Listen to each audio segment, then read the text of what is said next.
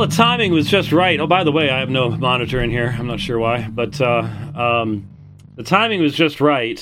Uh, some of the gentlemen that are assisting me with preparation for February, which I need to get started uh, quickly. Um, I mean, February's going to be honest before you even know what's going on. Uh, mentioned a resource. Uh, here it is. Ugh.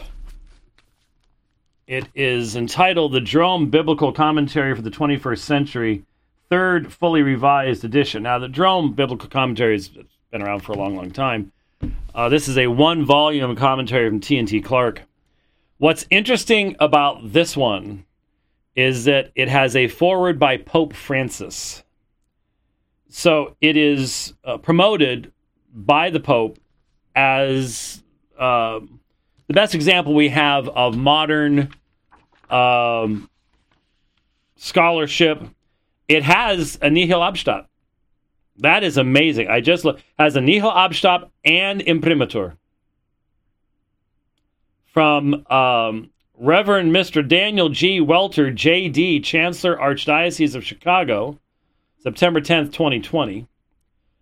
And an imprimatur from Most Reverend Ronald A. Hicks, Vicar General, Archdiocese of Chicago, September 10th, 2020. Look at that. That used to have a particular meaning uh, uh, as to accuracy, so on and so forth. Um, but so here's this is a very large collection of the current scholarship of the Roman Catholic Church. Um, and I'm going to read you some stuff from it. I was just reading. First thing I did, it literally arrived less than five minutes ago. So the timing was spot on. I have some quotes from it. I had already gotten some quotes from it earlier this morning before the hard copy uh, arrived. But the first thing I turned to was Matthew. Why? Um, we're all working fine? Okay, I just don't. Well, um, you know, you, you turned off my camera during Apologia Radio, and now I don't have a monitor. So I'm I'm not sure how well you're doing today. But we're gonna have to have a little talk about. Uh, yeah, that's okay. Don't worry about. It. Um, first thing I did was I turned to Matthew. Now, why did I turn to Matthew? Well, let's. You know, Saturday is our big 40th anniversary. I probably today should be talking about all that stuff, but I'm not. Uh, I did on Apologia Radio, so you can go watch that. We're continuing to do what we do on this program, and that is deal with what's going on that's relevant to the church today. Um, people like Algo and all of Algo's acolytes around the world know exactly where I'm going. In 1993, John Paul II visited Denver for World Youth Day. And Rich and I drove up, and I debated Jerry Matatics three and a half hours, two nights in a row, on the subject of papacy. First night was on the New Testament, second night was on church history. And while we were debating Jerry, uh, Karl Keating and Patrick Madrid debated two fundamentalists, Ron Nemec and Jackson. Pastor Jackson, I forget what his first name was. Anyways, they are fundamentalists, um, and it really wasn't a fair debate uh, as far as that goes. But one of the things that I have commented on now for 30 years, wow, that was 30 years ago, um, was the fact that when Karl or Patrick or both, I don't remember who it was, asked the other side, How do you know Matthew wrote Matthew? First of all, the answer they gave was, you know, well, it says in my King James Bible, so that's not the way to do things.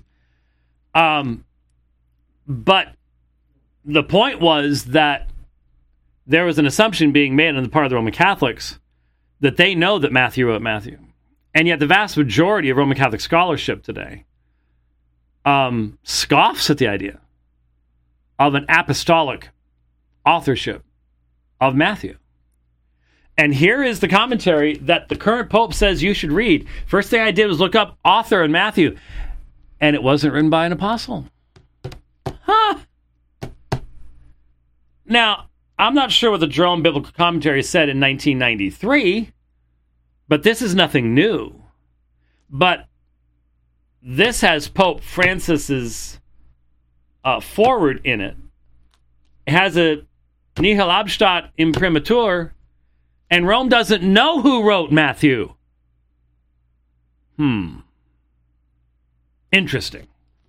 Interesting.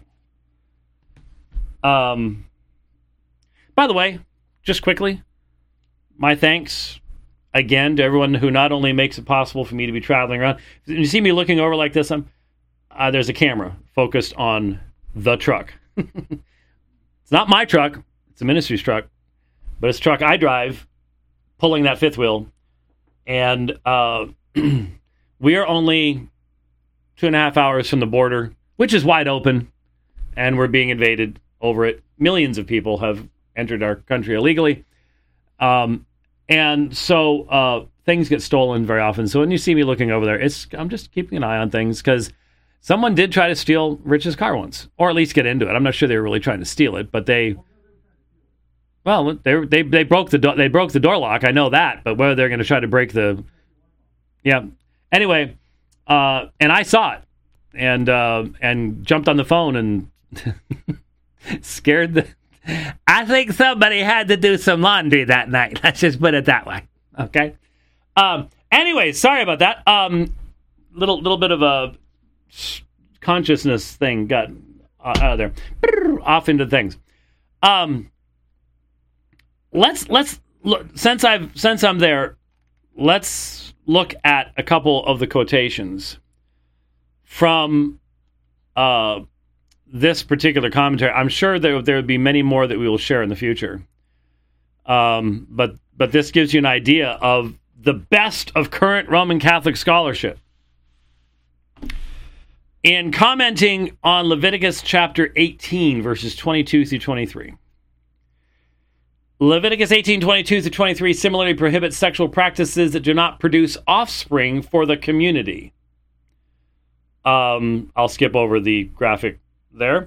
Leviticus 18 22 does not speak about the modern concept of homosexuality or homoeroticism, which in general was not known as a possible sexual orientation in antiquity. That's not true, by the way. Just, just between us. In fact, it's laughably not true, but it's commonly repeated. Um, the penetration of a male by a male was a way to denigrate the penetrated one, to humiliate strangers or the inferior party in warfare. See, for example, Genesis 19 and Judges 19. Well, that's that's actually true. Thus, the Bible does not speak about same sex love as one does today. This is the Jerome biblical commentary. The major interest of Leviticus 1822 and 2013 is to assure that males procreate offspring for the community. Hence, it is hermeneutically inappropriate to use these verses and similar passages in the Bible to ostracize homosexual males. This isn't biblical commentary. Okay, first of all, this has nothing to do with exegesis. This is woke propaganda uh, masquerading as biblical commentary and scholarship. And are we just going to say the Pope didn't read this part? Or is there a consistency in the Pope supporting uh, those who are seeking LGBTQ inclusion and having just released a letter giving pastoral freedom in certain circumstances to bless same sex uh, unions. That was Monday. It's only Thursday. Hmm. Interesting. Very, very, very interesting. How about Romans chapter 1? Because the pericope in Romans 1 24 through 27 has been used as a clobber text, that it literally says as a clobber text in quotes.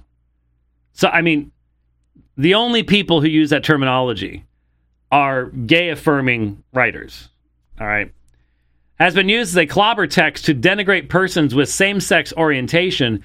It is worth reminding the reader that such a use strips the text of its social and historical context and brings it to bear on an issue Paul's own audience would never have imagined or understood.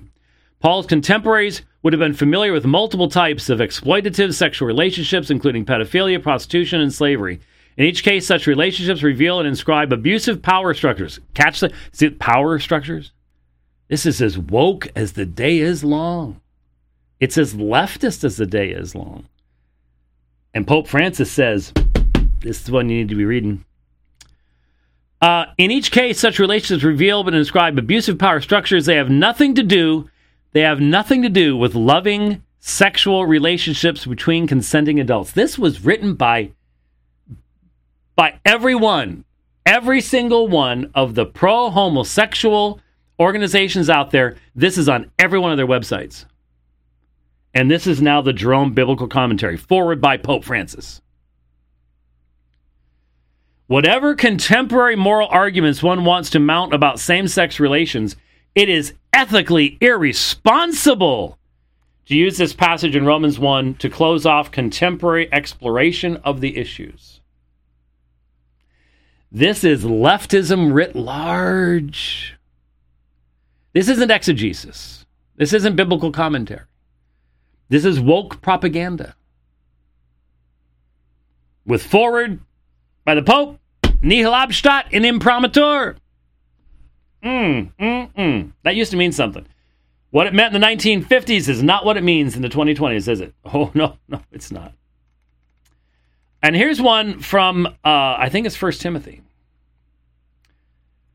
Decorum in prayer. The, the instructions for men focus on a suitable frame of mind. For women, the restrictions are more stringent. Not only must they be modest and simple in attire, but they must keep silent during instruction, presumably in the assembly. This is justified by the man's temporal priority in creation and the woman's priority in sinning, with a grudging concession that a woman can be saved by childbearing and modesty. Such relegation of women agrees with the surface meaning of Paul in 1 Corinthians 14 34 35. See the commentary there. But is hardly consonant with the important part played by women in the Pauline communities. The deacon Phoebe carried the letter to the Romans, Romans 16:1. Priscilla played her part as a catechist with her husband, Romans 16:3, Acts 18:2, 18 through 26. And several other women in the Roman churches are congratulated for their hard work for the community, Romans 16, 6 through 15. Such prominence of women was not abnormal in the Jewish communities in the diaspora, for several funerary inscriptions this period exist on which women are named as president of the synagogue. The author, catch that? The author is here considerably more repressive of women than the Paul of the earlier letters. The instructions are not the last word for the changed social environment of today. Did you hear what's being said? Make sure you understand. The Jerome Biblical Commentary is saying Paul didn't write that. Oh, huh.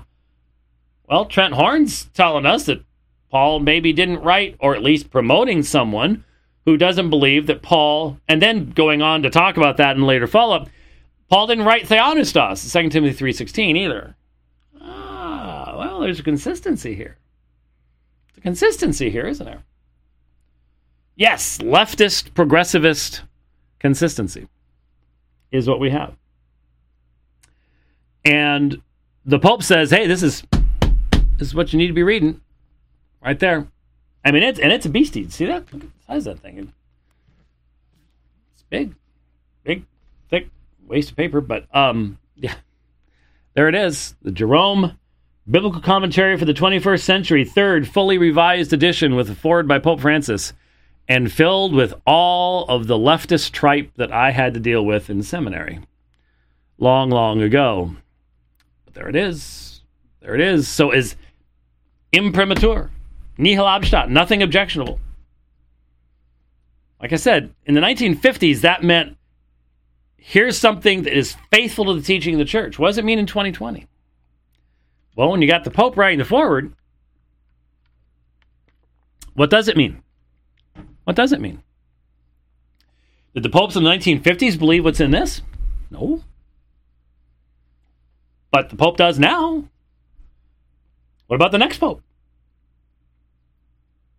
Um, that's the whole point, folks. That's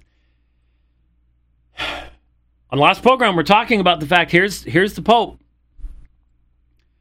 and he's you know someone it, let let let's let's try to give him the, the the best. Let's spin this the best we can.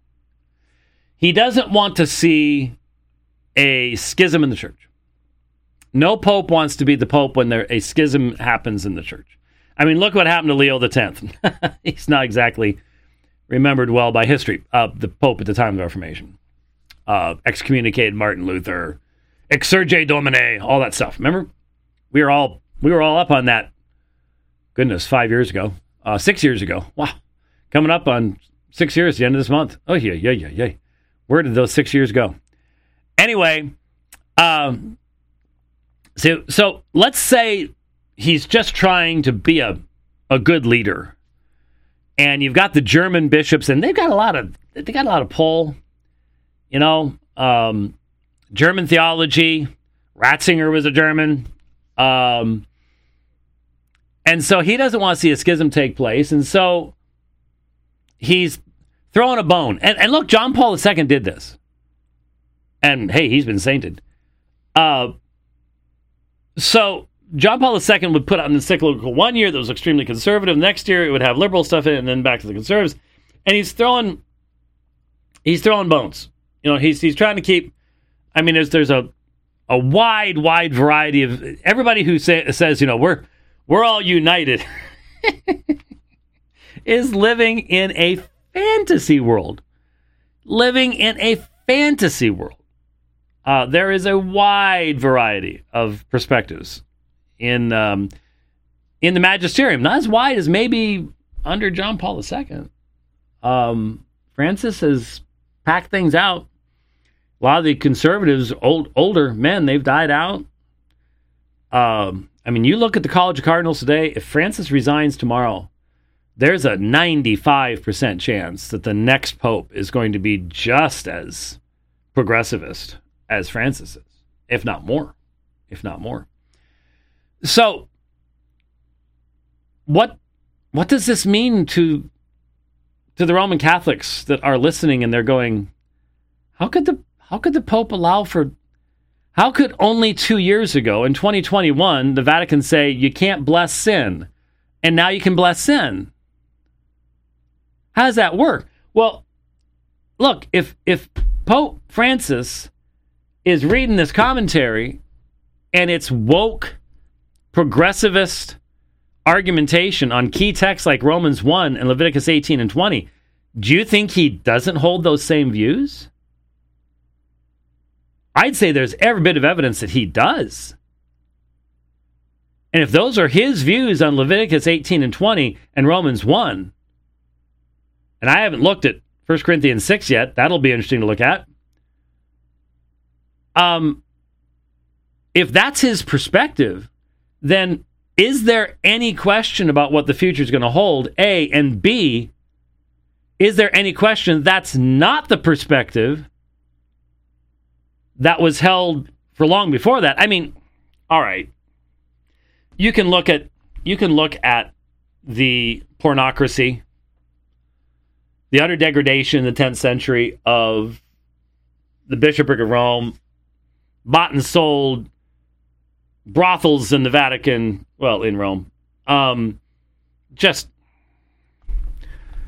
you, you can look at that and and you you can look at the broad wide self-admitted history of homosexuality in the Roman Catholic priesthood and go, well, there's there's all your reasons right there. But officially, and this is what apologists always say, oh, it's one thing to have, you know, uh, there was bad stuff happening back then. But the Holy Spirit wouldn't let them mislead the church in official dogmatic teachings. See, so they make the distinction.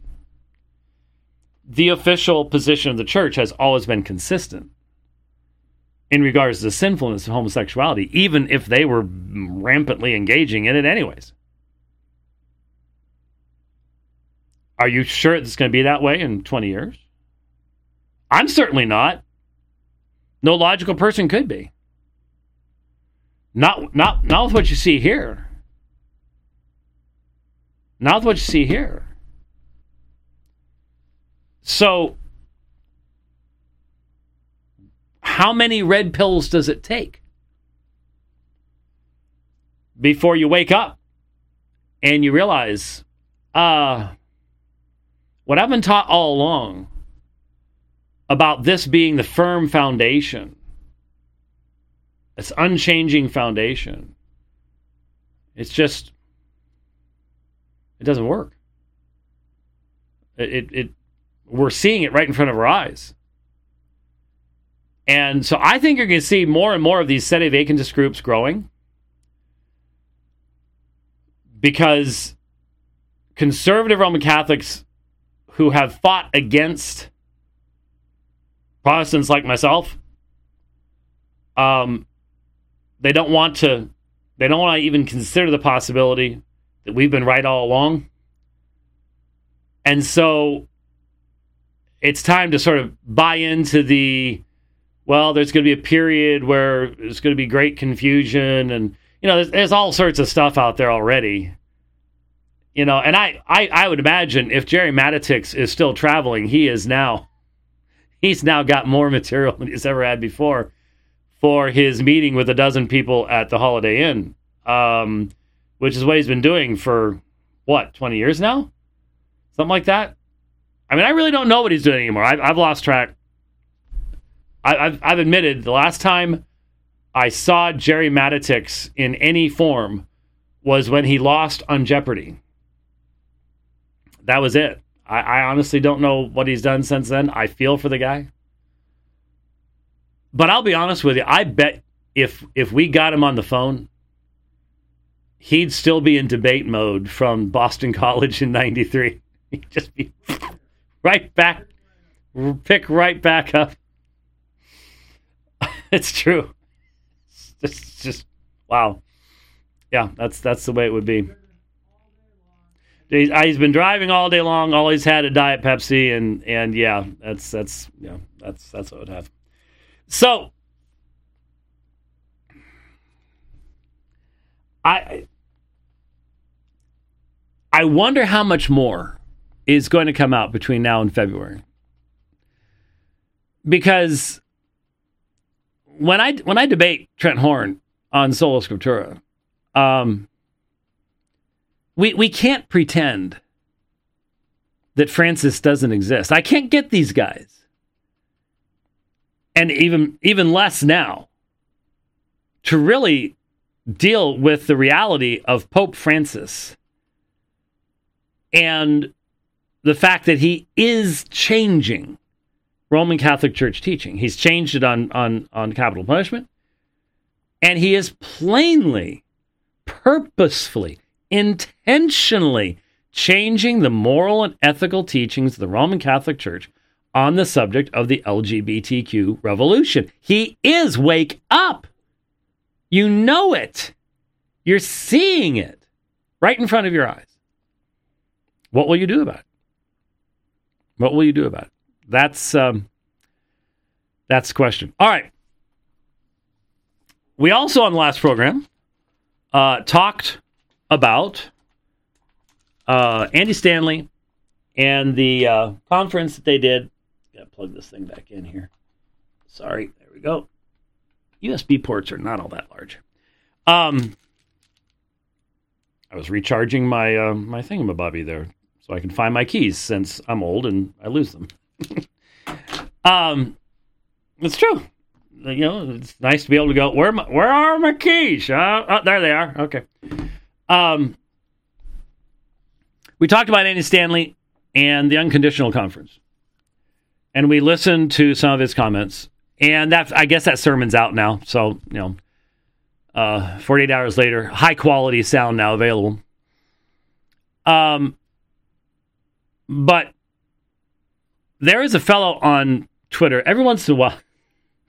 All all the conservatives on Twitter. There's two guys, Zach Lambert and Kevin M. Young. Okay, they're both wild-eyed progressivists. Just some people think they're not real accounts; they're just troll accounts to get conservatives angry. No, I think they're real eh, because I know that there are this kind of these kinds of progressives are all over out there, and most of us live in our little enclaves and we don't run into these folks, and so we don't really interact with them. Uh, so Zach Lambert went to the conference.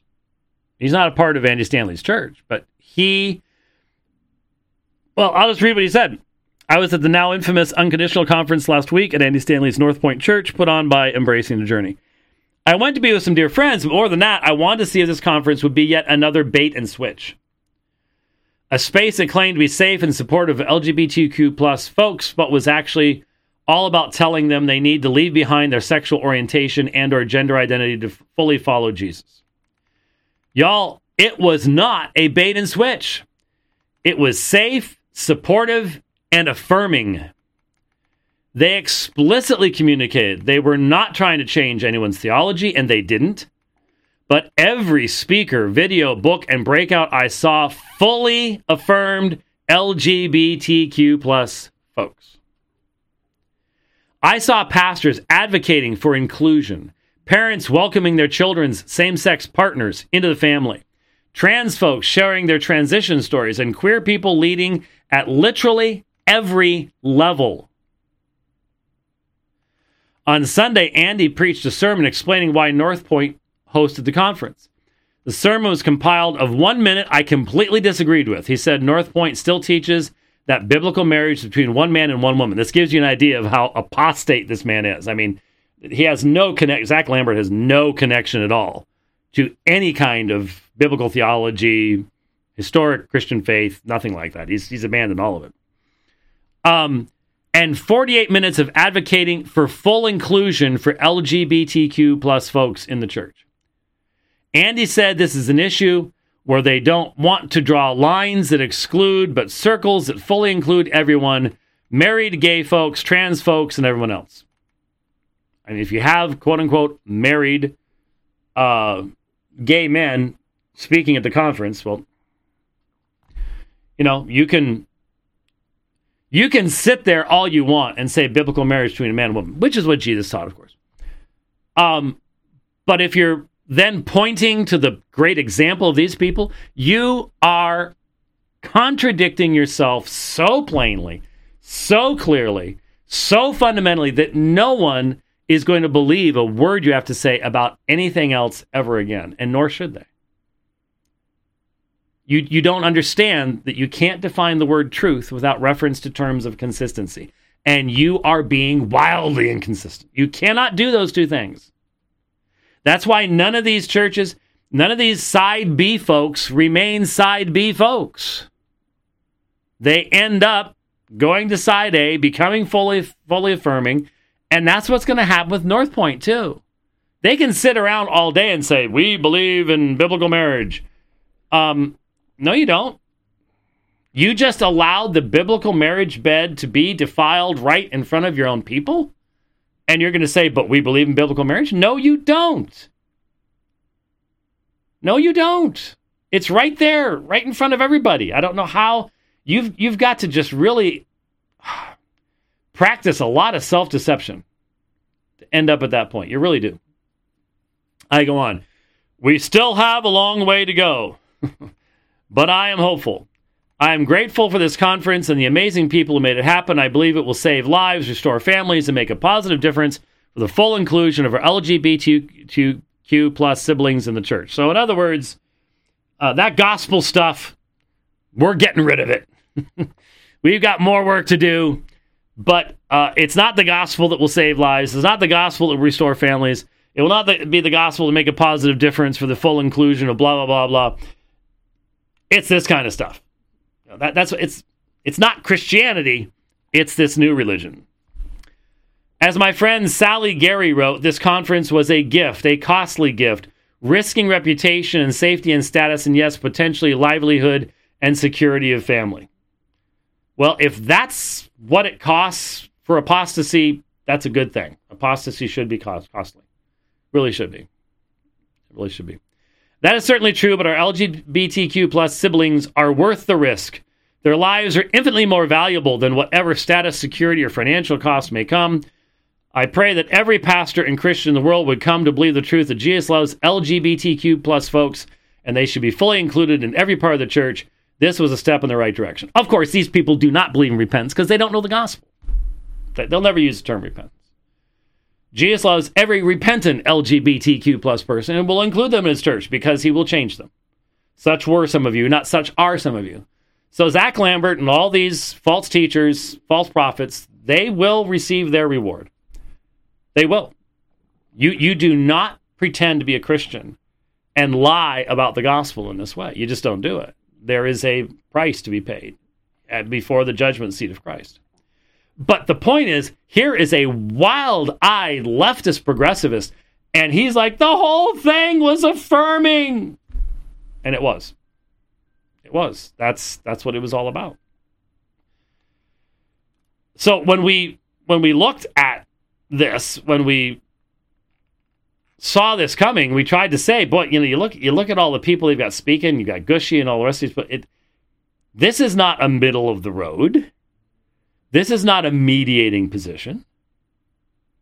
And here, someone way over on the left goes, It wasn't. It was fully affirming of all the aspects. And, and you got to understand, it's one thing to be affirming of homosexuality, but to then go to redefining marriage and then go to transgenderism. I mean, how anyone can pretend I'll go with orange today. How anyone, sort of colorful, anyways, how anyone can pretend to hold this in their hand and say this doesn't tell you that God made men and women. Good grief. Did you notice that? Did you see the Hindu prime minister of the United Kingdom within the past week stood in front of microphones and and and I, I could play it. I saw it on Twitter just recent, just uh, a few hours ago, and said, "Don't be bullied into being forced to believe that men can become women and women can become men. Men are men and women are women, and that's all there is to it." Not even Trump could say that. It almost makes me go, might there be a smidgen of sanity left out there? I don't know. I just thought it was hiding in the woods. But you can't hold you can't hold this in your hand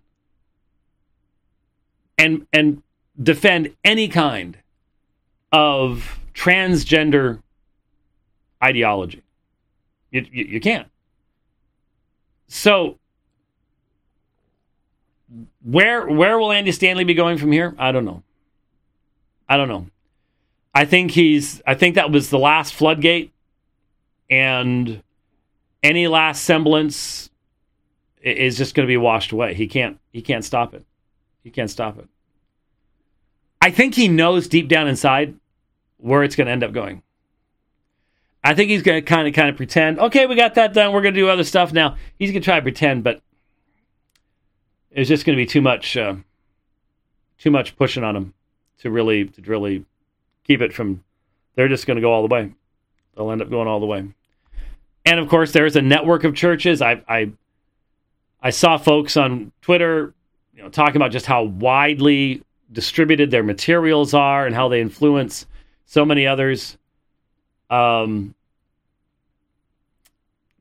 I forget which year it was. I think it was 2017, 28, maybe even 2016. I was I started talking about the tsunami of apostasy, and uh, and we're seeing it. We are we are most definitely seeing it taking place. Th- speaking of a tsunami of apostasy, of course, uh, Dr. Kevin M. Young, who I've challenged to debate, but he will not, um, especially when he claims to be an expert in biblical languages and church history. I figure I can hold my own in those areas myself. Far more published than he is in those areas. But uh, Kevin M. Young uh, tweeted recently, and I'm going to keep calling them tweets. What am I supposed to say? He X'd recently? Or just posted? posted, posted is what we did on BBSs in the 1980s, okay? It's a very boring word. Um, so he tweeted recently the original sin was certainty. Saying the Bible clearly says is to pick fruit from the tree of knowledge of good and bad again. Each day we are tempted to believe that we can sit in God's seat at the table. Don't bite. Well, you got to give him props for um, uh, ease of expression, I guess. Um, you know, that fits real nicely, sounds real nice. And remember, I did the debate last year with the guy, and and uh, I'd actually have to have the shirt in here to remember his name, but he had written a book uh, about um, oh, what was it called? Uh, sola uncertainty or something like that. It was it was all about this same idea that if you say that God has made any revelation that is clear, uh, then you're playing God. And you don't understand the nature of Scripture and the purposes of Scripture and things like that. And of course, they can point to people because people make all sorts of dumb statements all the time about, you know, you, you know, a Kenneth Copeland.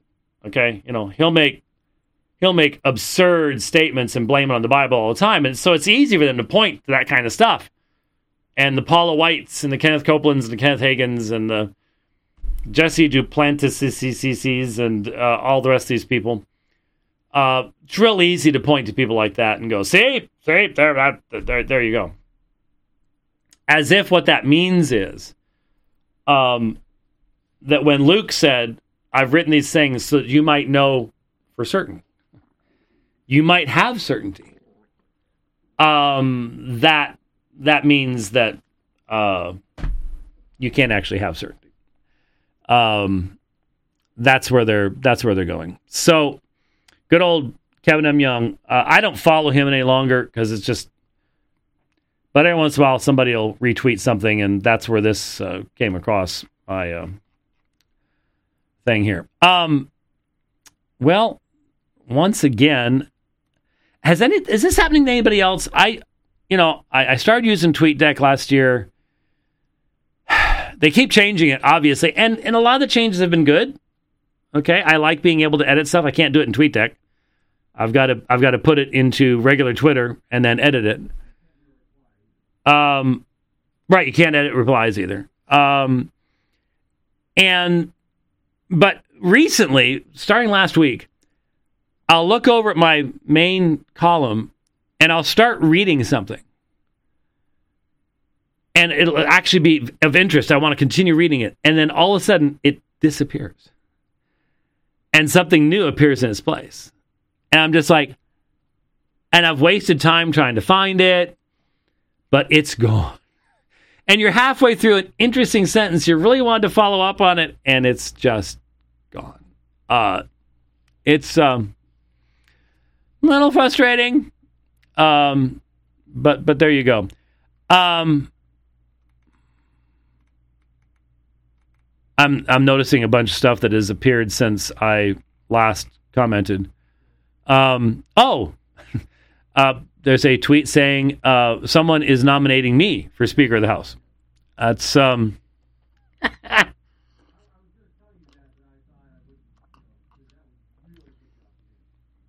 Well, given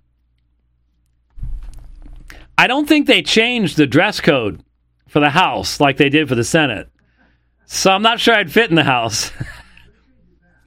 uh, yeah, I, I, heard I heard about that. Yeah, because I I'm thinking I'm thinking the House representative filled with Coogies would be pretty pretty epically wild. What what are you doing? Uh oh. You you you put that high dollar value 4K camera on yourself, and then you don't use it. I don't understand why, but um, of course I can't see it because uh, someone can't get the monitor working yeah. in here. Yeah, well, but yeah, yes. So that should tell you something about the nature of Coogies and the fact that they would probably fit right in with that group. Just, That's a- that's just, a- just putting that out. That is a really bad argument. I'm sorry. That that's a Kevin M. Young level argument. he he was really thinking. Oh, it, it- I don't think so. uh, uh, okay.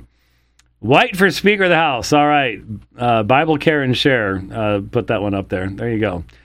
Um, yeah, there's going to be a lot of stuff that I'm going to be having to look at here. Um, I, was- I see somebody talking about uh, John Cooper's book. Uh, what uh, woke, wimpy, and weak? I think woke, weak, and wimpy, or something along those lines. Yeah, that's going to be. We're going to have him on, like I said, uh, November sixteenth uh, on the program. He's going to be joining us to talk about all that stuff. So, uh, and he goes after all these things too. Okay, let me switch over to the last topic here. Uh, I am glad that that uh, commentary showed up. I I'm going to have some. Int- I I can't spend too much time with it, but it is since it is relevant to the upcoming debates. I let me just mention something. There's there's all sorts of people who are suggesting, well, you need to debate this person, you need to debate that person. Um, between now and February, I I'm sorry. Um, I have the next two Sundays at Apologia. My sermon topic this week is going to be very difficult, dealing with a church discipline issue. Um, and then I have a we have a leadership thing the next week, and then that puts us halfway through October. That gives me only three months for five debates, and I have to have, for example, one of the ways we the, one of the things I had to agree to do to get Dale Tuggy to even debate was to uh, give him my opening presentation by February first. I never put keynote stuff together that early. Uh, never. Um, you know, he's he's a completely a manuscript guy. He, he com- it's completely based upon reading uh, stuff, and I that's not me. So, um, just so much on such a wide variety of topics that I just have to be disciplined and go. No, I have lined out an amazingly wide variety of topics from sola Scriptura to Purgatory to Is Jesus Yahweh to two on Calvinism with, from completely different perspectives. Um, and if I give in to the temptation to be going all sorts of other directions, and we're going to continue doing this program, and I'm not just going to talk about those topics, though you can sort of guess that there will be more discussion of quotes like I just gave you from the Jerome Biblical Commentary and things like that. Um, and for those of you who are new, new or newer, if you go back to 2009, um, 2000, well, pretty much just 2009, there were all sorts of programs where we listened to Bart Ehrman lectures, Bart Ehrman debates, and respond to things. Why? Because I was preparing to debate Bart Ehrman. And we did that debate in 2009. Spent at least six months in preparation for that. He spent zero time in preparation for that. Um, because, well, we don't, won't go into all that. Um, so we've done this in the past. And if I'm wise, I will be um, looking at these things and, and dealing with this. That doesn't mean we're not going to address any other topic. We will keep talking about what's going on, you know, with. Uh, you, you can't help but be looking at the weaponization of the legal system in the West, especially in the United States, and what that can mean. Uh, we've got to deal with all this Christian nationalism stuff. Um, and I find myself very much in the middle, getting bombarded from both sides because I'm very much with the commitment that a secular worldview cannot maintain a culture. It is a commitment to the culture of death and will destroy human life and human flourishing. And so, no, we, we cannot continue in a system that allows drag queen story hour. That's abusive. That's abusive of children. It is based upon a rejection of man as created the image of God. So I'm totally online there. Um, my postmillennialism tells me that there will be a day when, according to the promises of Scripture, the coastlands will seek for his Torah, his law. Well, what would cause that to happen? A massive work of the Spirit of God. A massive work of the Spirit of God. And so people assume that if that's where you are and you agree, yeah, we can't keep going the way we're going right now. okay. That secularism has eviscerated the foundations of the Constitution of the United States. The founders themselves said, this is a document for a religious and moral people. And when you make irreligion or anti religion and immorality the new good, okay, I get it. But at the same time, I push back against Stephen Wolfe and I push back against a form of sacralism so much that all he can do is mock the term sacralism. Ah, it's just 20th century garbage. Oh, okay. I'm not impressed. Really not impressed at all. But I've been talking about sacralism for decades. I don't care where Stephen Wolfe has been. I've been talking about it for decades, as have other individuals. And I push back and go, look, if you don't have that massive change that comes from the Puritan hope. You ever seen the book Puritan Hope? It's about postmillennialism. It's about the Puritans' hope and why they did the things they did and why they were willing to not see the accomplishment of those things, but look to the future for those things. You might want to look at the book. Um, without that work, if you're talking about trying to Christianize, if you're talking about trying to uh, rule from the top down, I mean, I'm I am literally seeing people talking about having a a what was uh, what was the guy they were referring to? It wasn't Hitler, thankfully. I'm sorry. Yeah, a, a, a Christian Franco, a Christian Franco. We need a strong Christian leader that will, in essence, essence whip everybody in, in line. And I go, you know, we've been there and done that, and we've gotten the t shirt, and especially my forefathers did. I'd like to ask a question of all the Stephen Wolfe Christian nationalist type guys. Okay, I'd like to ask you a question. Um, you've probably never heard of Fritz Erbe. Um, but look him up and find out what happened to him and answer me honestly. Was it right or wrong that Fritz Erbe was imprisoned and kept there till he died? If it was right, I'd like to know the principles because I know what Luther thought. Luther was a sacralist. Calvin was a sacralist. Calvin laid the foundations of the destruction of his own sacralism, but he was still a practicing sacralist in his life. So Luther knew exactly where Fritz Erbe was. He had been there. He hid in that castle. He had he had looked down that hole. He knew it was there. He knew where he was. And he felt that it was right for him to be there because Fritz Erbe threatened Christendom, the social order. Luther had a, you know, Go listen to my lecture on the two Luthers. Luther had a deep and abiding fear of chaos breaking out.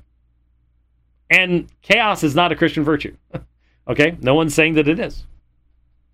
but he had a deep and abiding fear that he would be blamed for chaos breaking out. And so he could make a political argument as to why Fritz Erbe should not be allowed to spread his poison in the society of Germany in the 1530s. And he could argue that they needed to be fighting the Muslim invasion and that this weakened the, the, the ability to do that. And there, there's lots of things that could be argued.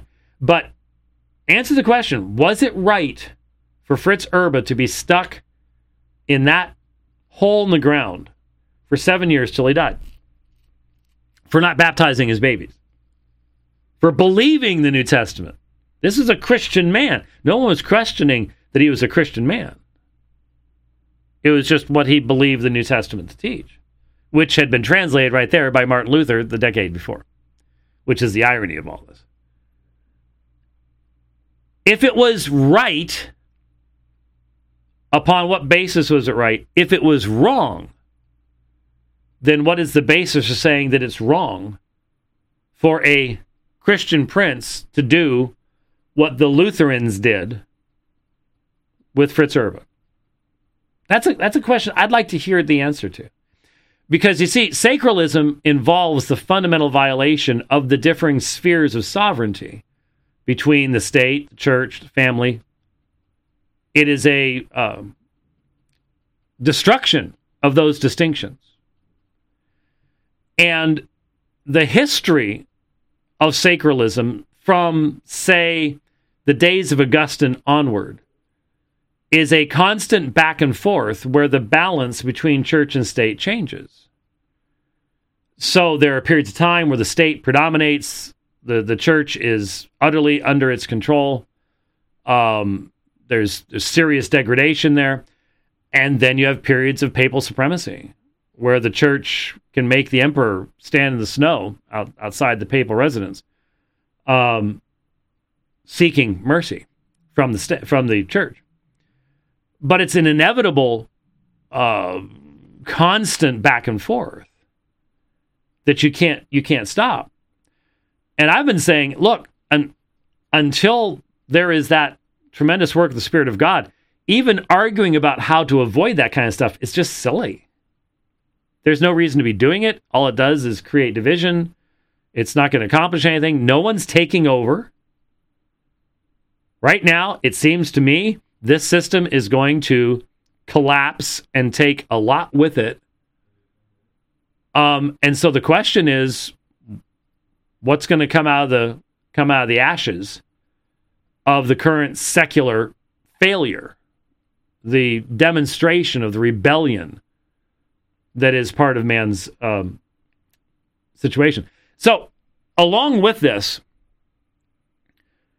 uh, Stephen Wolfe and others um, from like American Reformer expressed really dismissive um, attitudes toward Cornelius Van Til, Greg Bahnsen, um, Scott Oliphint, John Frame, um, everyone who has practiced presuppositional apologetics for quite some time.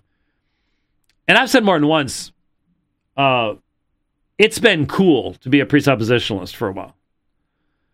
But there is there there are certain commitments that have to be pretty deeply grounded for you to remain true to that perspective.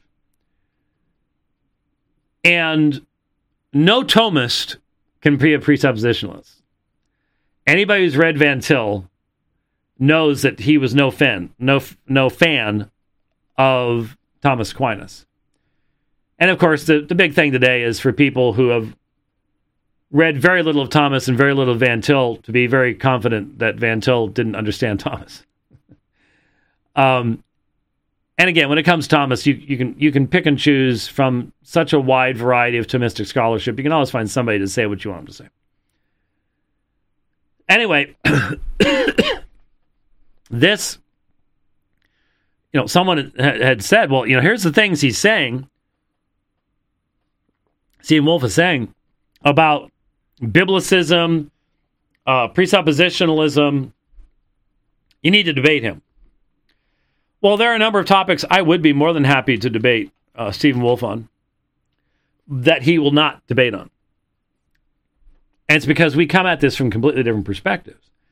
Stephen Wolfe's book is is almost when it comes to biblical argumentation is almost a vacuum. And he says from the start, this that's not what I'm intending to do. Okay, great.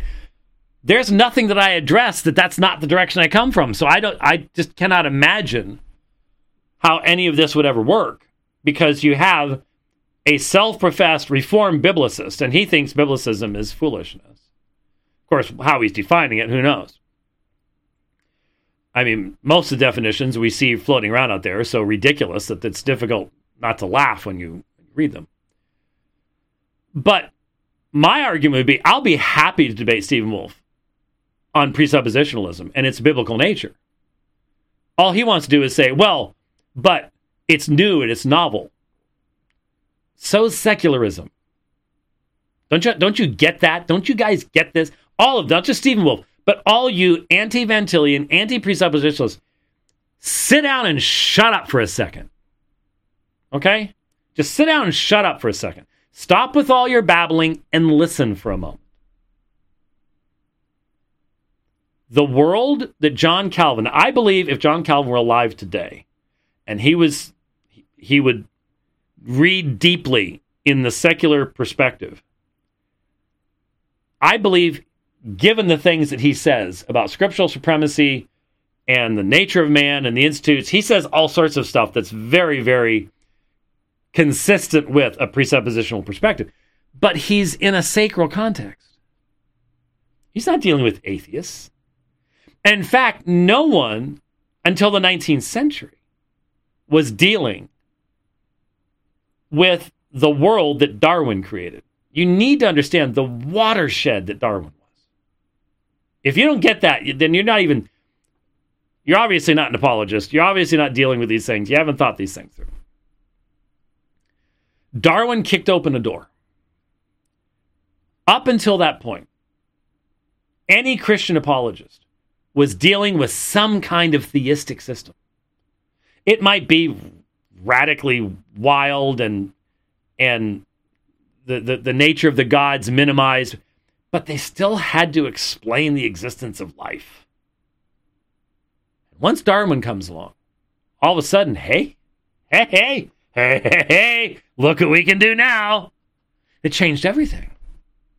It changed everything. It changed the level in the human mind at which we are having to engage with the rebellion of man. It's at a deeper level now than it ever was before. And so, true full on secularism, an anti theistic perspective, that is what is being fed, what's being injected forcibly into our youth today in pretty much every public school classroom. I was I did a walk yesterday morning instead of a ride, and I saw these two kids come out of their house and walking toward the local school. And I'm just sort of like, well, there they go to be conformed to the image of the state. Yep. Nothing nothing going into the head there other than but anyway, this is what we're dealing with today. And that is a completely different context, a completely different context than the reformers were dealing with or anybody was before Darwin. And so if you don't see that what what has to be done is is to have an epistemology based upon the certainty of God's revelation and that to grant to man the autonomy that is absolutely necessary within Thomistic theology, that's absolutely necessary within non presuppositional apologetics, to say to man, it's up to you to make these decisions. You're, you're not understanding the centrality of the biblical teaching that the fear of the Lord is the beginning of all wisdom, that all the treasures of wisdom and knowledge are hidden in Jesus Christ. You don't understand those things. You're not going to be able to deal with those fundamental levels of rebellion in the anthropology of man. From a biblical perspective, anyways. Now, obviously, those are not reformed. This isn't even this isn't even relevant to you. Your your anthropology is unbiblical. Uh, so we can't even go there. But for those who claim to be reformed, claim to be good Westminster men, well, even the Westminster was written before Darwin. And if you can't see how Darwin has completely changed the very context in which language is being used, I, I don't know what to say to you other than to try to point you to the obvious realities of what's going on around you. So again, what would what would a debate even be? I mean, I don't think he's going to debate is presuppositionalism consistent with biblical revelation? Because everything he's been saying is, "Oh, this is just all modern, modern stuff," and you're not really reformed. I mean, reform. I've got reformed orthodoxy, as if there is a single thing of reformed orthodoxy. But again, that was formed before Darwin. We're talking about today. We're talking about right now. We're talking about taking this Bible and making it applicable to where we are now, not by changing it, but by being consistent with what it teaches about who God is and who man is. How do you do that now that we're dealing with a world that starts with the idea that they are an accident with no meaning and that language can be changed right, left, and center, whatever? You've got to deal with that at a level that classical apologetics cannot deal with. You can't go there. So I don't even know what the debate would be. But you want to debate that if, if the thesis is uh, presuppositional apologetics is consistent with biblical revelation on nature of God, nature of man, defend that one easily. Easily. Or if you want to turn around, uh, Thomas's uh, theistic proofs are consistent with biblical revelation. I'll deny that. I, it, it would be also easy to is inconsistent with Reformed soteriology and everything related to it as well. But the, the, the boogeyman down at the bottom of the page is I don't reject the term biblicist, and I'm not going to. I'm a Reformed biblicist. I've already defined what that is. I can give you plenty of examples. Calvin was one too. I can prove that. I can prove that. It's not that difficult to do. So there you go. Um, some things to be thinking about. So that's the last program before our uh, celebration next week. I would assume, uh, since I leave, I think Thursday for this thing, we'll we'll try to get at least one program in next week. Probably have a rundown on uh, what happened over the weekend. I'm sure there'll be lots of things to talk about and be thankful for, and all the rest that kind of neat, fun stuff.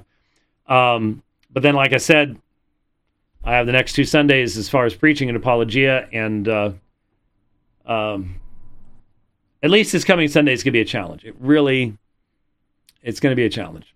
And uh, so, for those of you who are friends and supporters, pray for that uh, that particular uh, presentation as well. All right.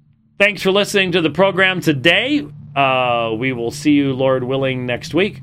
God bless.